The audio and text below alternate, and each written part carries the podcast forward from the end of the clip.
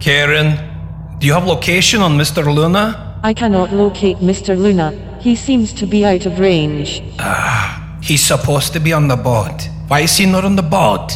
Wait, a transmission just came in. Play transmission. Where are you? I sit here on the rocks of this infamous island, waiting for something. Execution Rocks is its strange name. A lonely bump in the water that exists within screaming distance of the New York shoreline, in a place that is said to be terribly haunted. Yet, I feel nothing here. I came after learning that an evil serial killer once dumped multiple bodies close enough to where I sit. That had I been here at the time of his stolen yacht's nefarious unloadings, I likely would have heard the splashes of a corpse entering the sea. But again, I feel nothing, and I worry immediately that this mission is already lost. We like to think that evil and those capable of employing it should be easy to spot, that any place where such evil is said to occur likely contains some type of residue. After the fact, after it's been doled out, spent, we're all quick to point to it and say, hey, there it is. There is evil. There is proof that we all must stay vigilant. But unfortunately, the truth is that it's near impossible to predict, because oftentimes those who are made instrument of it know not that they are about to be used. It is likely that evil isn't what we need fear so much as the unpredictability of human beings. There are people and places that we can look back on and confidently write off. Dahmer, the Villisca Axe Murder House. But what of the woman who pushed her three year old in a swing for 40 hours straight, causing his death? The death of exhaustion, dehydration, shock. What's that all about? Well, mental illness, Mr. Luna. Yeah, okay. Probably. It's just wild that our minds could do that to us, is all. That a loving, caring mother of a little boy could take him to a park, pop him in a swing, and suddenly feel rooted to the spot. Her thoughts warning her that to stop pushing that swing would mean extreme negative consequence. Through the day she pushed, through the night, through the day. A teenager passes on his bike at some point and witnesses the little boy struggling to escape the swing. And the mother stuffs him back in, speaking calmly to her sobbing child, holding him down in the baby chair that appears much too small. This is the stuff of nightmares.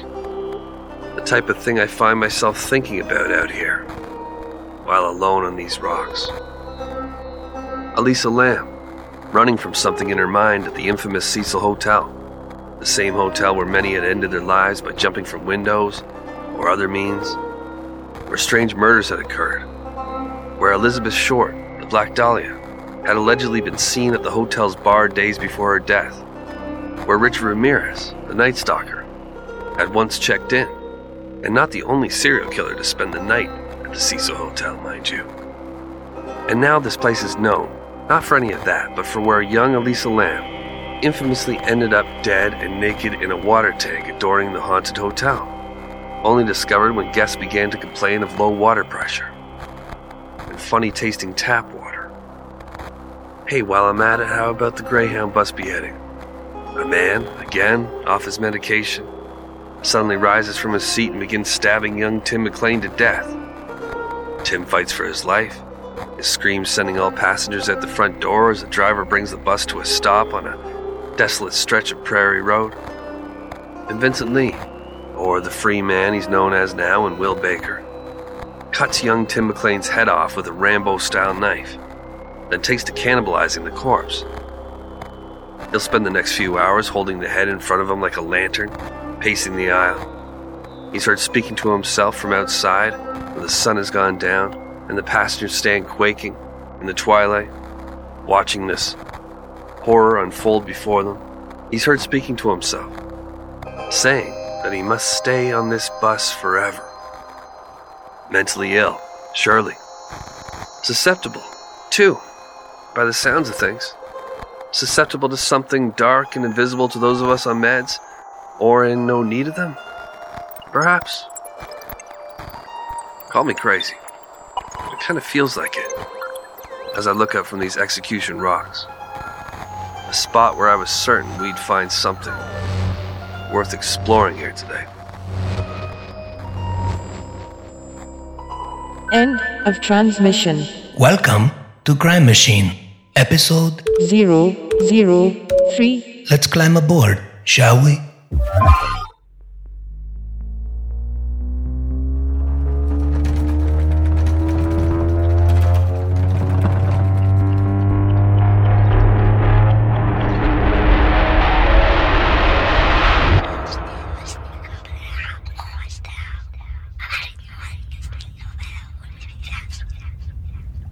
Brackish waters of Long Island Sound lap against the rocks of a seemingly innocent outcropping in the estuary, as they always have. A lighthouse stands on this ruthless looking isle, like a stiff soldier, a guard that makes certain with an intermittent flash of its eye that no vessel finds itself split on the cold, ancient surrounding stone. It is said that in colonial times, the redcoats would chain prisoners to the rocks of this small island at low tide and used the site as an executioner's table. If the legend is true, then the condemned would have suffered a terrifying death. One so calm and almost hesitant in its approach, but relentless in its pursuit. The water eventually pouring slowly into an unfortunate's mouth, only to be sputtered back out. Sputtered at first, then spewed as it continued to flow in at an increased rate, until finally the prisoner's face would be washed over, his eyes wild with air hunger mouth eventually opening to suck in that last helpless gulp that would fill him with despair. It is a lonely place on any day, but this piece of its lore makes it seem even more so. Execution Rocks would witness many interesting characters approach its jagged shores over the decades, centuries.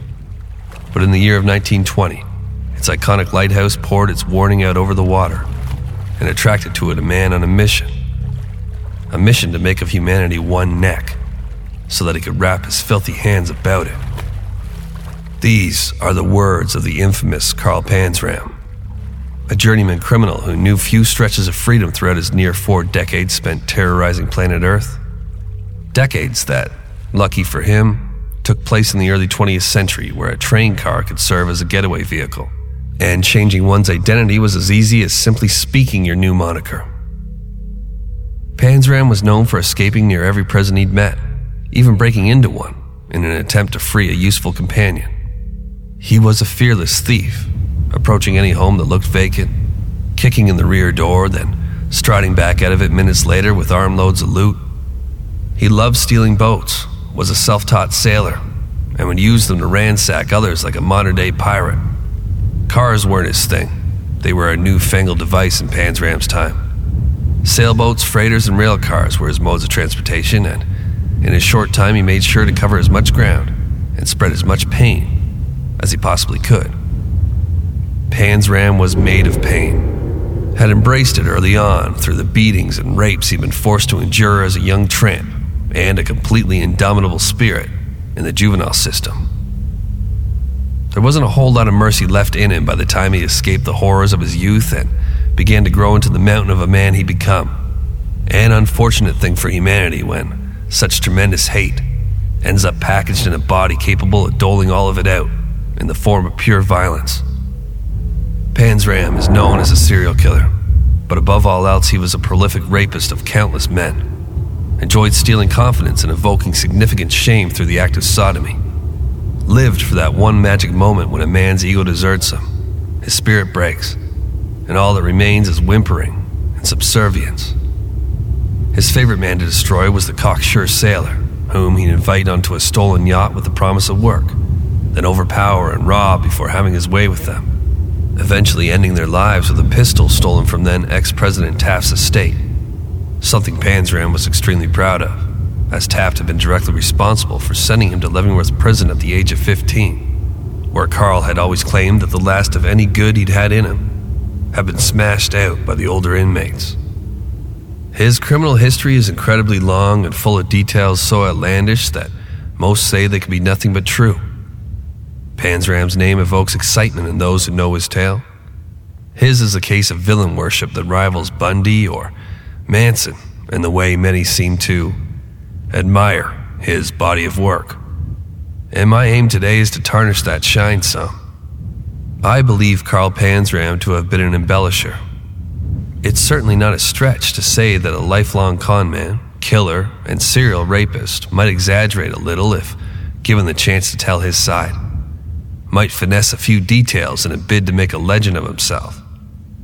But despite this, I must admit that much of his hastily written autobiography rings true, especially his claims to have dumped the bodies of some 10 or more brutally raped sailors just outside of these execution rocks around a century ago. Panzram was the type to glean enjoyment from such footnotes, as do I, I must admit. That's why I was compelled to visit this lonely place. The thought of two fairly well known stories steeped in lore coming together in such a way feels exciting. Execution Rocks and Carl Panzram share many features. Each appear to be the part that is claimed of them. One, a haunted island with a history and claims that cannot be wholly confirmed, though are believed to have happened since the setting couldn't be more perfect. The other, one of the meanest looking individuals imaginable, a man who looks as though he could have survived a stick of dynamite being exploded in his teeth. It's interesting how much we claim we want for wicked things not to exist, yet seem to jump on any chance to allow ourselves to be fooled by claims that they in fact do. We shiver at the sight of Panzram's mugshot, or of the forlorn lighthouse and keeper's quarters on Executioner's Rock. Yet we feel nothing when passing the countless seemingly benign spots on this earth where forgotten horrors had once played out. An innocent piece of farmland, say, that was once soaked by the blood of fallen armies.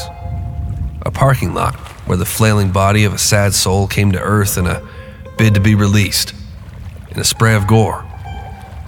We are quick to be swayed by paranormal claims when the shoe fits. But what when we don't realize that we are surrounded by the potential for dark energy to exist? Do we see and feel only what we are nudged to? Most likely. But that does not mean that what we sense of a place or a person should be ignored. Most likely. But that does not mean that what we sense of a place or a person should be ignored. Hobos are a proud lot. We're a proud lot. They don't exist the way they used to. Back when the trains ran slow enough for a man to trot alongside and heave himself aboard. The hobo would ride on top, between, even under the boxcars, playing a dangerous game. Many were crushed by shifting goods. Some simply would fall off the trains to a graphic death under the relentless metal wheels. Drunk, asleep. Both. Railway security, known widely as the Bulls, were given free rein to rid the trains of human cargo and would not hesitate to beat a stowaway to death if they resisted. These railway men are often villainized, but their job was a frightening one. And they themselves were dealt death on occasion by the gangs of desperate travelers they'd regularly stumble upon while performing their checks. Hobos, though romanticized today as adventurous men searching for work in difficult times, often would steal merchandise from easily compromised cargo containers, or just generally cause damage, ripping up floorboards for firewood when winter hit.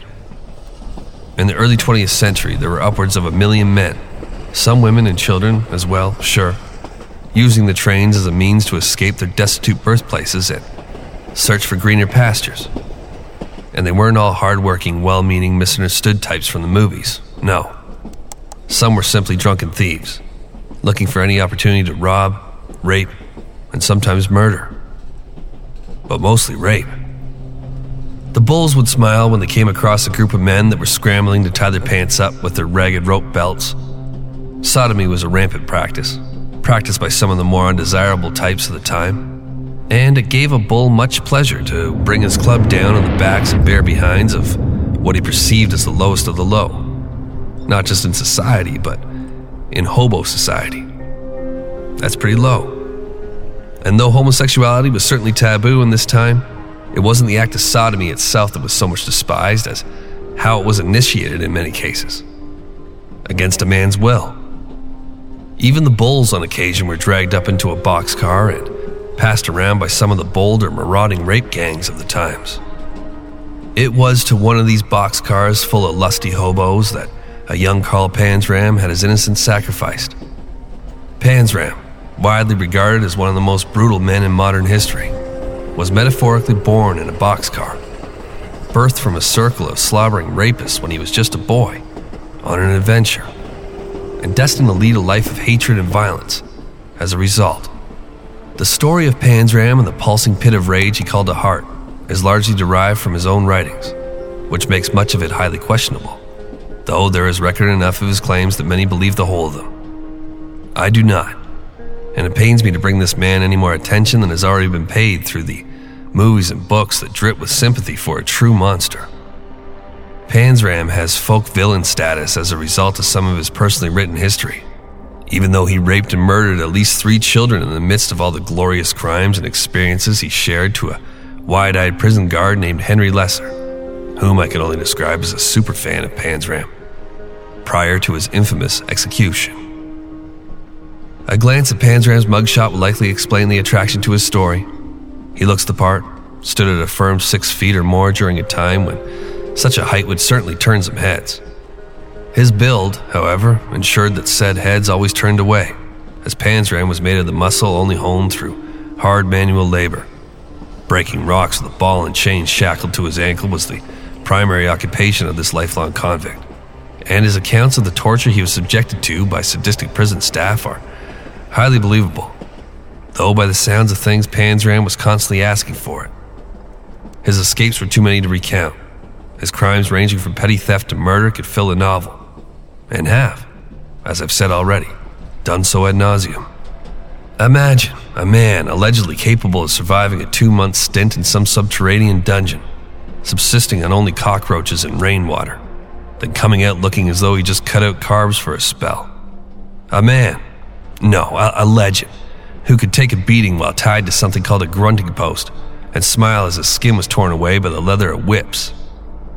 A legend, no, a myth, who claimed to have forcibly sodomized over a thousand men, killing more than 20 of them this number included six hardened African river guides, apparently, whom Panzram raped and murdered one by one in the dead of night, and fed to the crocodiles while spending time exploring the foreign continent he'd found himself in for a time as a result of being such an adventurous spirit. This is no mere mortal we are speaking of here. And though much of his story is certainly true, large swaths have been exaggerated, without a doubt. But we forgive this, as, well, it's a hell of a story. Also, Panzram is the proud owner of maybe the most prolific last words ever uttered by a condemned man. Hurry it up, you Hoosier bastards. I could kill a dozen men while you're screwing around. Or something like that. Accounts vary, as they tend to do around these historical moments. Storytellers have a habit of gussying up facts to make them more compelling. Or so I've heard.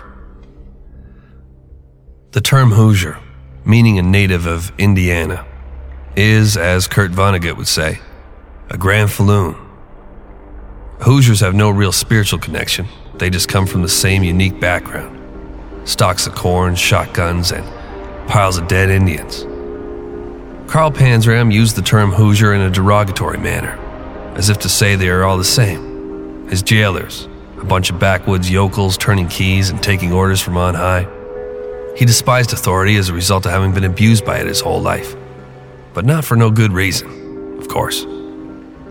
There is plenty of reason for Carl Panzram to have been executed as he was, by hanging, on September 5th of 1930, still spitting, cursing, and complaining of his lot in life as he was rudely dropped through the trap door of the gallows.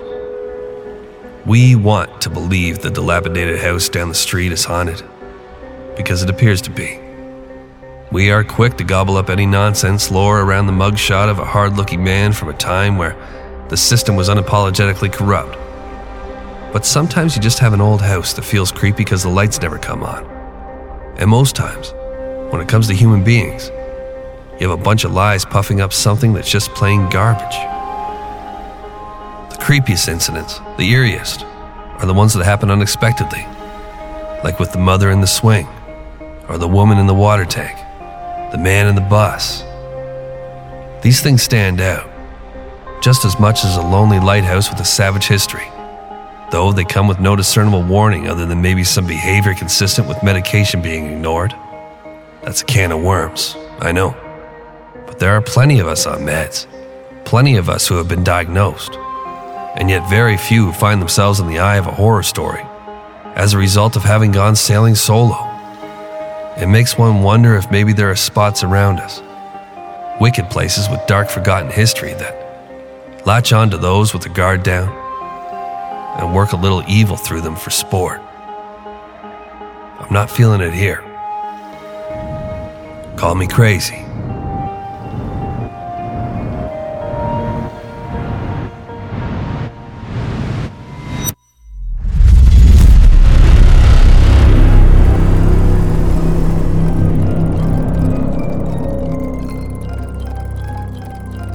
Crime Machine is a new breed of true crime podcast, researched, written, and narrated by Jack Luna and produced by me, the operator. Subscribe to Crime Machine wherever you consume your podcasts and remember to tell everyone what you heard here today. Do you love us or wanting to hear more Crime Machine than everyone else?